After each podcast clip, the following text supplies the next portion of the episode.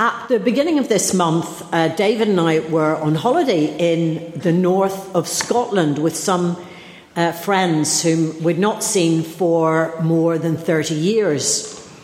And uh, the, the wife is American. I always think Americans are more out there with their emotions and feelings. And uh, one day after dinner, she produced a card game. Uh, it was called Where Shall We Begin? And it's been um, created by a therapist.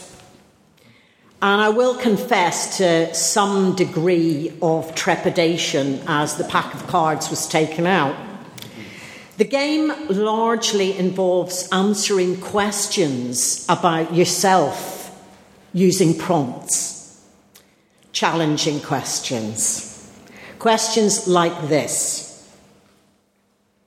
what was the last lie you told?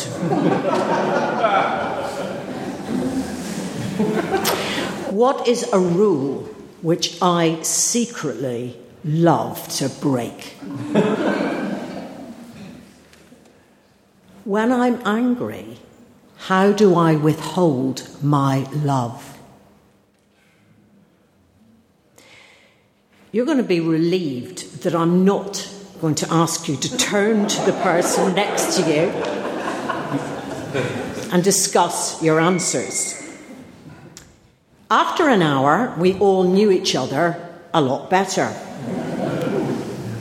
And I'm buying the game, so beware if David and I invite you to dinner.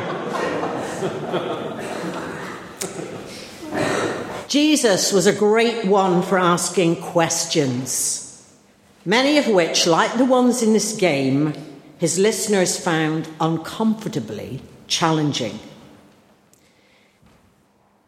Do you want to be healed?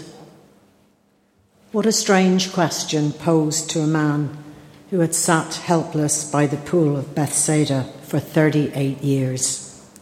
If he was 50 years old, he'd been there since the age of 12. Do you want to be healed? Why this question? Perhaps Jesus saw that deep down the man was so settled in his condition that he was almost afraid to change.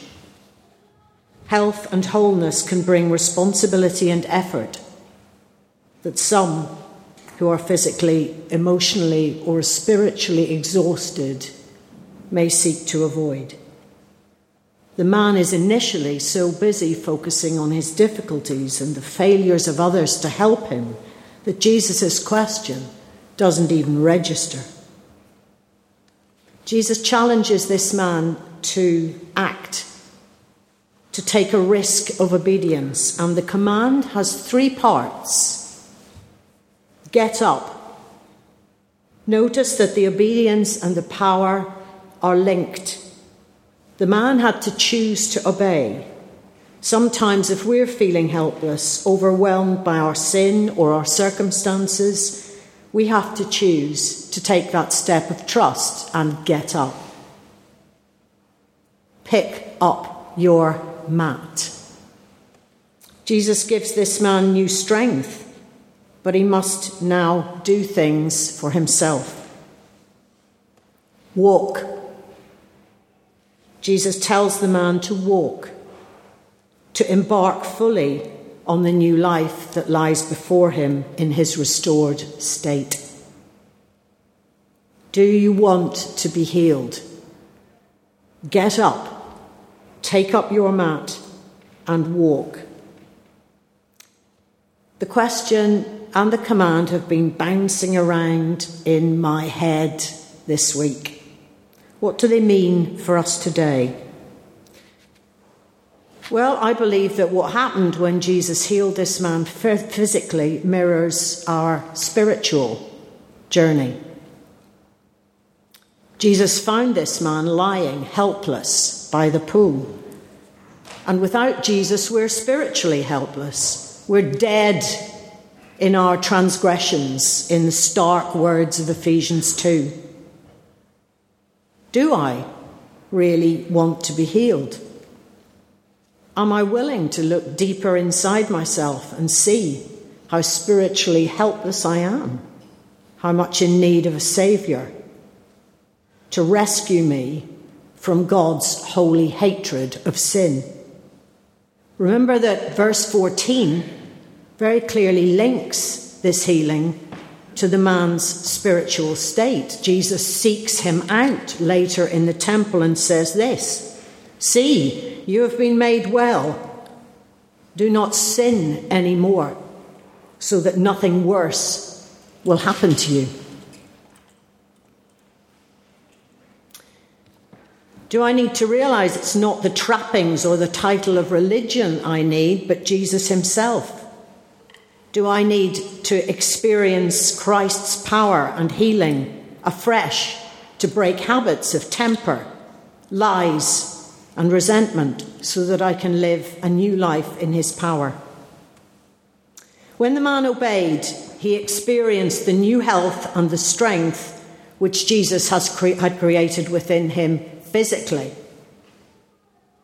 Jesus promises us all this life and strength, physically or spiritually. In Isaiah 40, verse 31, we read this Those who wait for the Lord will renew their strength. They shall mount up with wings like eagles. They shall run and not be weary. They shall walk and not faint. Do I believe that? Really believe it? Not as deeply as I should. In our circumstances today, Jesus' command might sound like this Get up and spend time with me instead of looking at your phone. Stop making excuses. Make some space to bring to me what's ahead in your day and trust in my strength to empower you. You know, we have a maker who is longing to help us and bring power and healing to our lives, but we have to take a first step in faith. Get up, take up your mat, and walk. I came here earlier this morning to pray for the service something which I should do more regularly. And Pat was here. And she's given me permission to share that she currently has health issues and she has an upcoming medical procedure and she's anxious. Pat could have quite justifiably stayed in bed this morning and felt depressed and said she wasn't up to it.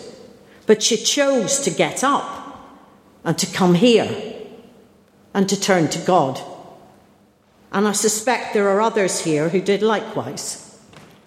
Bless you all. This passage featured in the Lectio 365 devotionals, which I follow this week. And I'd like to close by sharing with you the prayer at the end of that devotional. And I'm going to read it slowly and ask you to just maybe close your eyes and make it your own. Lord, we open ourselves to the work of your healing and restoring power in our lives in ways which we've never considered before. We listen for your fresh invitation to get up. Amen.